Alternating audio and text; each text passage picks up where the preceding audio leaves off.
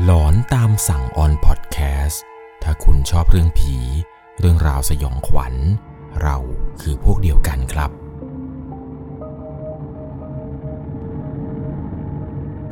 สวัสดีครับทุกๆคนครับ ขอต้อนรับเข้าสู่ช่วงหลอนตามสั่ง อยู่กับผมครับ 11LC เรื่องราวในวันนี้นะครับก็จะเป็นประสบการณ์ของผู้ฟังทางบ้านท่านหนึ่งที่ได้ส่งเข้ามาครับ ผู้ฟังทางบ้านท่านนี้ครับได้บอกกับผมว่าในสมัยตอนที่เขาเรียนอยู่ชั้นประมาณป .5 หรือป .6 นี่แหละครับ ทางโรงเรียนเนี่ยจัดกิจกรรมไปบวชสามเณรภาคฤดูร้อน ไปกับเพื่อนๆหลายคนครับในตอนนั้น แต่ปรากฏว่า มีเพียงเขาคนเดียวครับ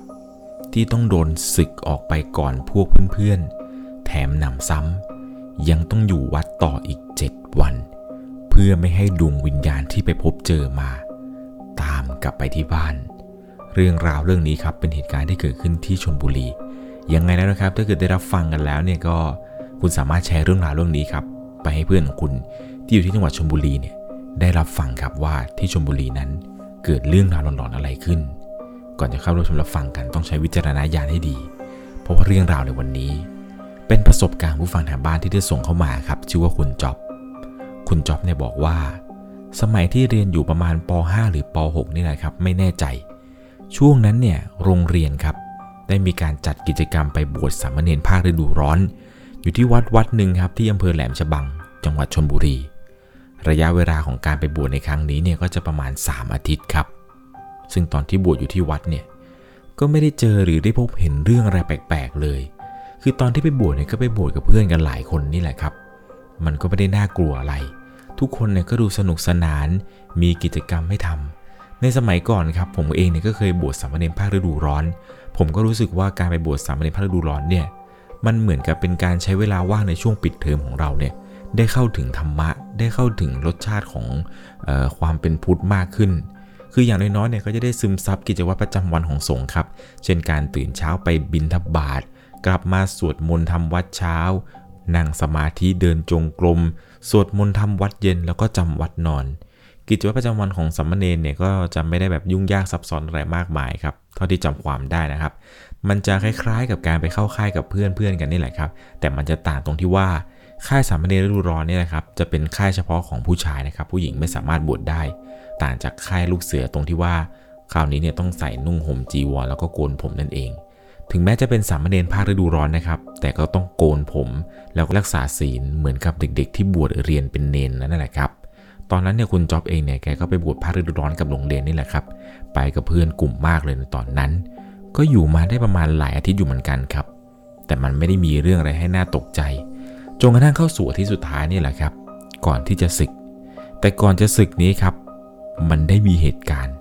แล้วก็เรื่องบางอย่างเนี่ยเกิดขึ้นกับเขา เพราะว่าตอนนั้นเป็นอาทิตย์สุดท้ายแล้วครับของการบวชเจ้าอาวาสที่วัดที่ไปบวชในวันนี้เนี่ยท่านได้นำสามเณรทั้งหมดครับ ที่บวชอยู่ตอนช่วงนั้นนะครับ พาไปปฏิบัติธรรม ไปปรากฏ ออกทุดงที่วัดป่าแห่งหนึ่ง เขาเนี่ยไม่สามารถจำชื่อวัดได้ครับ รู้เพียงแต่ว่า ขับเลยออกไปจากจังหวัดชลบุรีไปนิดหนึ่งครับ จะไปเจอวัดป่าวัดนี้ วัดนี้เนี่ยตั้งอยู่ในป่าลึกเลยครับ ทางเข้าทางออกอะไรเนี่ยก็ไม่ได้แบบสบายเลยจำได้ว่าตอนที่นั่งรถไปเนี่ย พอมาถึงช่วงเข้าวัดนี่แหละครับ มันเป็นถนนดินแดง สองข้างทางเนี่ยมีต้นไม้ขึ้นเต็ม มองไม่เห็นบ้านคนเลยครับในช่วงนั้น ออกเดินทางจากวัดที่ชลบุรีไปในประมาณ 10บโมงกว่าไปถึงวัดนี้เนี่ยประมาณบ่ายสองโมงครับ พอไปถึงเนี่ยพระอาจารย์ ท่านก็ได้บอกให้สามเณรทุกคนครับ ไปหาที่ปรากฏกรดหนึงเนี่ยจะอยู่กัน 2 รูปครับ ตอนนั้นเองเนี่ยเขาก็ได้จับคู่กับเพื่อนคนหนึ่งที่รู้จักกันในตอนบวชตอนนั้นนั่นแหละครับ เนื่องจากว่ามันก็มีหลายโรงเรียนครับที่มาบวชกัน เพื่อนคนนี้ครับชื่อว่าเต้ เต้เนี่ยเป็นเพื่อนใหม่มาจากต่างโรงเรียน มาบวชสามเณรภาคฤดูร้อนเช่นเดียวกัน ก็ได้ทำความรู้จักกับเต้ตอนที่มาถึงที่วัดนี้แหละครับเพราะเนื่องจากว่าเต้เองก็ไม่ค่อยมีเพื่อนครับ ก็ได้มารู้จักกับคุณจ๊อบในตอนที่มาบวช ทั้งสองเนี่ยก็สนิทสนมกันดีครับ ก็เลยร่วมที่จะอยู่กฎด้วยกันครับ กับเต้ หลังจากที่ปรากฏอะไรเสร็จเรียบร้อยแล้วครับ ก็ไปนั่งฟังพระอาจารย์เนี่ยท่านเทศนาธรรม วันนั้นเนี่ยก็นั่งฟังพระอาจารย์เนี่ยนะครับ เทศไปได้ประมาณ 3 ชั่วโมงกว่าเห็นจะได้ นั่งนั่งฟังตั้งใจฟังก็แล้ว หลับไปตื่นหนึ่งตื่นมา พระอาจารย์ก็ยังเทศไม่จบเลยพอหลังจากฟังทำอะไรกันเสร็จแล้วครับ พระอาจารย์เนี่ยก็ไปทำวัดเย็น พออทำวัดเย็นเสร็จปุ๊บเนี่ยก็พาไปนั่งสมาธิต่อประมาณ 15 นาที ในระหว่างที่กำลังนั่งสมาธิอยู่นี้นะครับ เขาเองเนี่ยรู้สึกแปลกๆ เหมือนได้ยินเสียงผู้หญิงเนี่ยฮัมเพลงอยู่ข้างๆเขา เป็นฮัมเป็นเพลงกล่อมนอนนะครับ เสียงดัง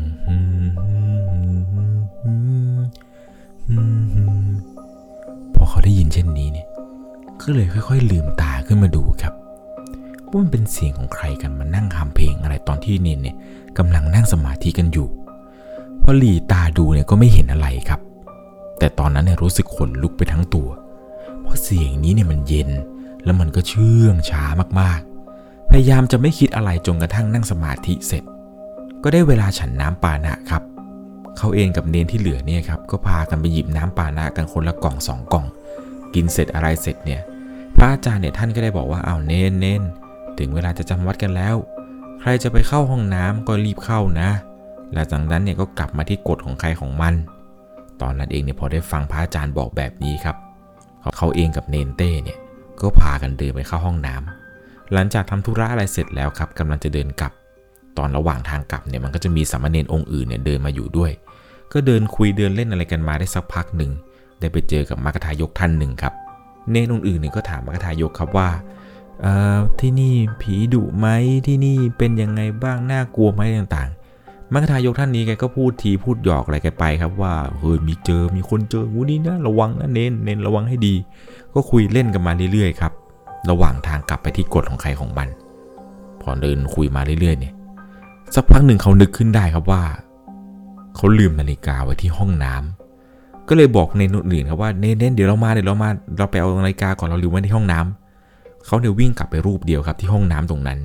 พอเปิดประตูห้องน้ำเข้าไปเนี่ย ก็ได้เจอว่านาฬิกาของตัวเองนะครับวางบนฝาชักโครกก็รีบหยิบนาฬิกาครับ แล้วก็รีบวิ่งกลับมา ในระหว่างทางกำลังวิ่งมานี่แหละครับ ปรากฏว่า ไม่เจอเนนองค์อื่นๆเลยครับที่เป็นเพื่อนเขารวมไปถึงเนนเต้ด้วย แต่ได้ไปเจอเขาว่ามัคทายกเนี่ยยังคงยืนอยู่ในระแวกนั้น ก็เลยถามเขาว่าเออเออท่านมัคทายกครับเออเห็นเนนเพื่อนผมไหมครับ ท่านเนี่ยก็บอกสงสัยเดินกลับไปที่กฎกันแล้วมั้งครับเนนเนนรีบเดินตามเพื่อนไปเถอะนี่มันดึกแล้วรีบจำวัดเถอะ เขาเองเนี่ยก็ต้องเดินตามไปครับกฎของเขาที่จำวัดเนี่ยอยู่เกือบท้ายๆเพื่อนเลย ระหว่างทางเดินเข้าไปหากฎของตัวเองเนี่ยก็ได้ไปเจอเพื่อนในนงอื่นนี่นะครับ ก็แวะทักทาย เข้ากฎนี้ทีเข้ากฎนู้นทีครับ ตามภาษาเด็กหยอกล้อกันไป เดินออกจากกฎตรงนี้ครับ ไปเจอเพื่อนกฎตรงนู้นครับ ก็คุยกันเฮฮาอะไรกันไปในค่ำคืนนั้น เสียงนี่ดังรั่นป่าไปหมด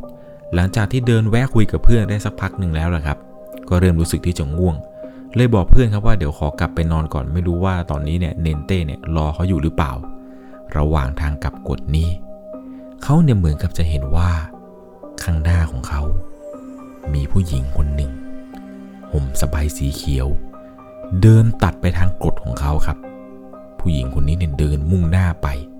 แต่ตอนนั้นที่เขาเห็นเนี่ยคือเห็นก็ไม่ชัดเท่าไหร่หรอกครับ เพราะว่าเขาเองเนี่ยเห็นผู้หญิงคนนั้นแบบไกลๆเลย รู้เพียงแต่ว่า ทางที่ผู้หญิงคนนั้นเดินไปเนี่ย มันเป็นทางที่เขานั้นจะต้องเดิน เพราะว่ากรดของเขาเนี่ยปักอยู่ตรงนั้น ระหว่างทางเดินเนี่ยก็คิดอยู่ในใจตลอดเลยนะครับว่า เราคงไม่เจออะไรแบบนั้นหรอกมั้ง เราคงจะไม่ได้เจอผู้ผีหรือวิญญาณหรอก ไม่ได้เอะใจเลยหรอกครับ ก็เดินต่อ ตอนนั้นในกำลังจะเลี้ยวเข้าไปทางที่ปักกดอยู่ แต่เขานั้นหันไปเห็นทางกดของเจ้าวาดท่านเนี่ยกวักมือเรียกเขาครับ บอกว่าเนน เนนมานี่ เนนมาหาตมาหน่อยเนน เขาเนี่ยก็ต้องหันหลังกลับ เดินไปทางกฎที่เจ้าวาดเนี่ยปักเอาไว้อยู่ ปรากฏว่าพอเดินไปถึงที่กฎของเจ้าวาดครับ ท่านเนี่ยก็บอกว่า อะ เนน เอาผ้ายันผืนนี้ไป เอาไปไว้ใต้หมอน ก่อนนอน ให้เน้นท่องนโมสามจบด้วยนะ ตอนนั้นเนี่ยที่เขาได้รับฟังจากเจ้าวาดท่านนี้นะครับก็ไม่ได้เข้าใจเลยหรอกครับ เพราะว่าด้วยความเป็นเด็กด้วย คิดว่าท่านเนี่ยคงจะไม่ได้ให้เขาเพียงคนเดียวครับ คิดว่าเนนคนอื่นเนี่ยน่าจะได้พยันผืนนี้จากท่านเหมือนกัน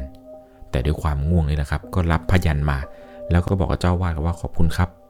หลังจากนั้นเนี่ยก็รีบเดินไปที่กรดของตัวเองด้วยความง่วง แต่พอเดินมาถึงที่กรดของตัวเองเนี่ยก็ต้องตกใจครับ เมื่อผู้หญิงคนที่เขาเห็นก่อนหน้านี้ ที่เป็นผู้หญิงห่มสบายสีเขียวเนี่ย รอบนี้ เธอมายืนอยู่ตรงหน้ากรดของเขาครับหห่างจากตัวเขาเนี่ยไม่ไกลกันเลย มองจากตรงนี้ไปเนี่ย เห็นผู้หญิงคนนี้ครับ กำลังใช้มือของเธอเนี่ยค่อยๆจับค่อยๆลูบกดของเขาอยู่ แล้วอยู่ดีๆครับ ผู้หญิงคนนี้ ก็ค่อยๆหันหน้ามาหา แล้วก็พูดว่า ไปนอนตรงนั้นดีกว่า หลังจากนั้นผู้หญิงคนนี้ ก็ค่อยๆชี้นิ้วไปที่ต้นไม้ใหญ่ ตรงกันข้ามกับกรดที่เขาเนี่ยปักเอาไว้อยู่ ตอนนั้นเนี่ยเขาตกใจร้องไห้วิ่งไปทั่วเลยครับ ช่วยด้วยช่วยด้วยช่วยด้วยช่วยด้วยจนมีพระอาจารย์ท่านหนึ่งนี่แหละครับ มาดึงตัวเขาเอาไว้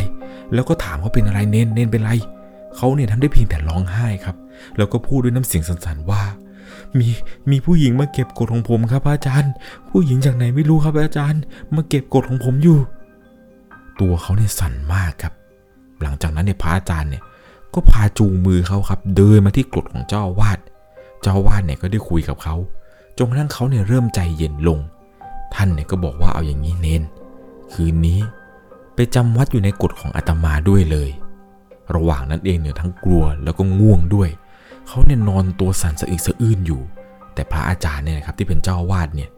ท่านยังไม่จำวัด ท่านนั่งสมาธิแล้วเหมือนกับท่านเนี่ยจะสวดอะไรสักอย่างหนึ่ง ด้วยความที่ว่าง่วงมากในตอนนั้น ไม่ได้ตั้งใจฟัง กลัวก็กลัว แล้วอยู่ดีๆครับเขาเองก็ได้ยินเสียง เหมือนมีคนเดินรอบกฎของเจ้าอาวาสเลย เสียงเดินย่ำไปย่ำมา เหมือนคนหาของ แต่เสียงนี้เนี่ยมันดังเป็นวงกลมครับ วนรอบเขาวนไปวนมาอยู่อย่างนั้น จนเจ้าวาดเนี่ย ท่านเนี่ยพูดขึ้นมาเลยครับว่า คนเป็นอยู่กับโลกของคนเป็น ผีสางวิญญาณ ก็อยู่ในโลกของท่านเถอะ จะมาพาคนเป็นไปอยู่ด้วยไม่ได้ ตอนนั้นเนี่ยเขาร้องไห้สะอึกสะอื้นจนเผลอหลับไป เช้าเนี่ยตื่นขึ้นมาเนี่ยก็ต้องมาทำวัดเช้าจำความได้เลยครับว่าช่วงนั้นเนี่ยตั้งแต่ตื่นขึ้นมา ไม่เคยอยู่ห่างจากเจ้าอาวาสเลยครับเขานั้นเนี่ยยังคงกลัวอยู่ หลังจากเมื่อคืนที่เขาได้เห็นดวงวิญญาณของผู้หญิง ที่ห่มสบายสีเขียว ช่วงสายของวันนี้ครับเจ้าวาดเนี่ยก็เรียกไปคุยกับมรรคทายก แล้วก็บอกกับตัวของเขาครับว่า เนนต้องกลับไปที่วัดนะ เนนต้องกลับไปก่อน เนนอยู่ที่นี่ไม่ได้ เขาอยากจะได้เนนไปเป็นลูก ตอนนั้นเนี่ยเขาตกใจเหมือนกันครับ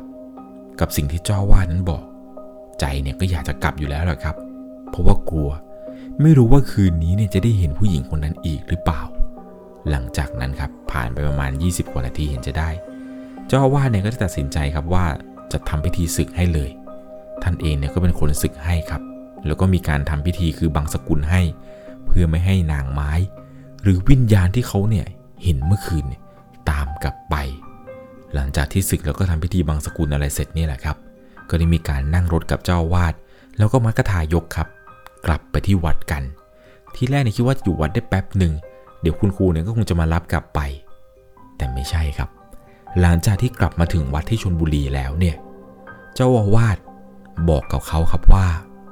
เขาเองจะต้องอยู่วัดทั้งหมด 7 วัน จะต้องอยู่ต่อ และระหว่างที่อยู่วัดตลอด7วันนี้ อย่าห่างจากท่านไปโดยอันขาด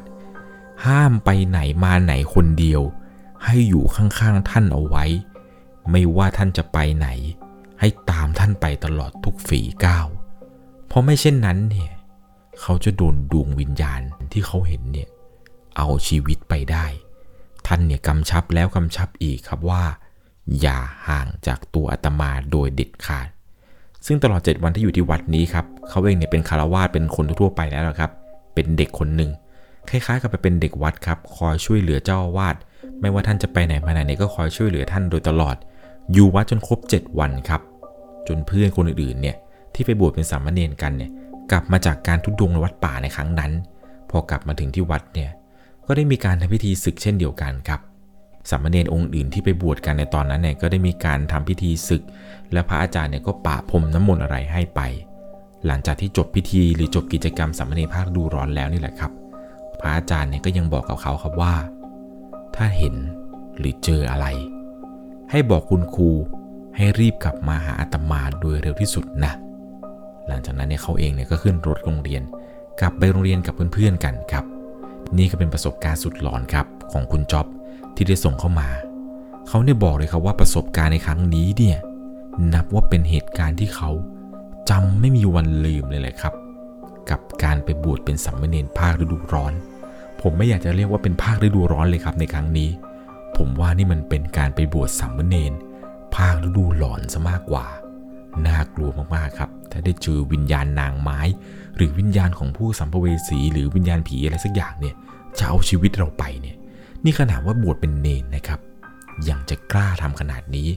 ไม่รู้เหมือนกันนะครับว่าบางทีแล้วเนี่ยในอดีตชาติครับ คุณจอบเองเนี่ยอาจจะเคยเกิดเป็นลูกของเขา จนเขาเนี่ยอยากจะเอากลับไปเป็นลูกเหมือนกับในชาติที่แล้ว เรื่องราวเรื่องนี้ต้องบอกเลยครับว่าต้องใช้วิจารณญาณ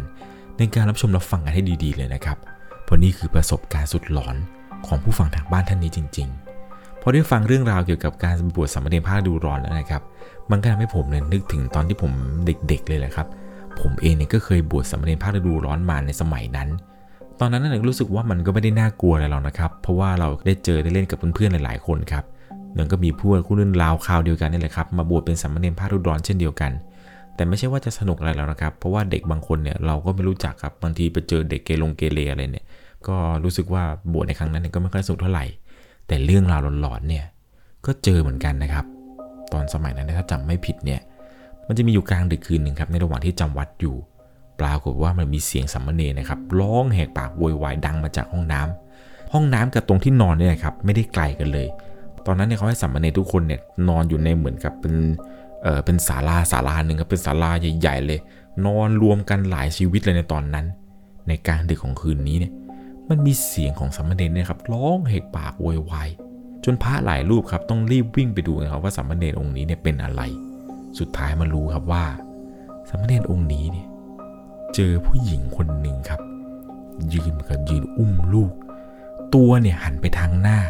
แต่หัวเนี่ยครับพลิกพลิกพลิกพลิกกลับมาด้านหลัง ผู้หญิงคนนี้เนี่ยยืนอยู่สุดทางเดินของห้องน้ำครับสามเณรองค์นี้ออกมาจากห้องน้ำแล้วกำลังจะเดินกลับไปที่นอน อะไรก็ไม่รู้ดนใจให้เขาเนี่ยหันไปทางซ้าย ทั้งนั้นที่ทางขวาเนี่ยคือทางออกแท้ๆ พอหันไปเนี่ยก็ได้เจอกับผู้หญิงคนนี้เนี่ยเขาเลยกลัวแล้วก็ร้องแหกปากดังลั่น นับว่าเป็นเหตุการณ์ที่สยองขวัญมากๆในค่ำคืนนั้น แม้ว่าผมเองจะไม่ได้เจอเนี่ย แต่ได้ฟังแบบนั้นเนี่ยก็รู้สึกกลัวเลยเลยครับ ผู้ฟังทางบ้านท่านใดเนี่ยมีประสบการณ์อะไรแปลกๆ หรือเหตุการณ์อะไรหลอนๆที่เกิดขึ้นในชีวิตท่านอีก สามารถส่งเรื่องราวของคุณมาได้นะครับที่แฟนเพจ Facebook 1LC พิมพ์ไปเลยครับว่า N U E N G L C ผมยังรออ่านเรื่องราวของทุกคนอยู่นะครับ กดส่งข้อความ และพิมพ์เรื่องราวของคุณมาได้เลย ยังไงแล้วนะครับ ก่อนจากกันไปในค่ำคืนนี้ ถ้าคุณชอบเรื่องผี เรื่องราวสยองขวัญ เราคือพวกเดียวกัน ยังไงแล้วนะครับ ใครที่อยู่ที่ชนบุรีเนี่ย มีแผนจะส่งลูกส่งหลานอะไรจะไปบวชสามเณรกันแล้วก็ ก็ขอให้โชคดี ไม่เจอผี เหมือนกับเรื่องราวเรื่องนี้ที่ผมเล่าให้ฟัง สวัสดีครับ สามารถรับชมเรื่องราวหลอนๆเพิ่มเติม ได้ที่ YouTube Channel 1 LC ยังมีเรื่องราวหลอนๆที่เกิดขึ้นในบ้านเรา รอให้คุณนันได้รับชมอยู่นะครับ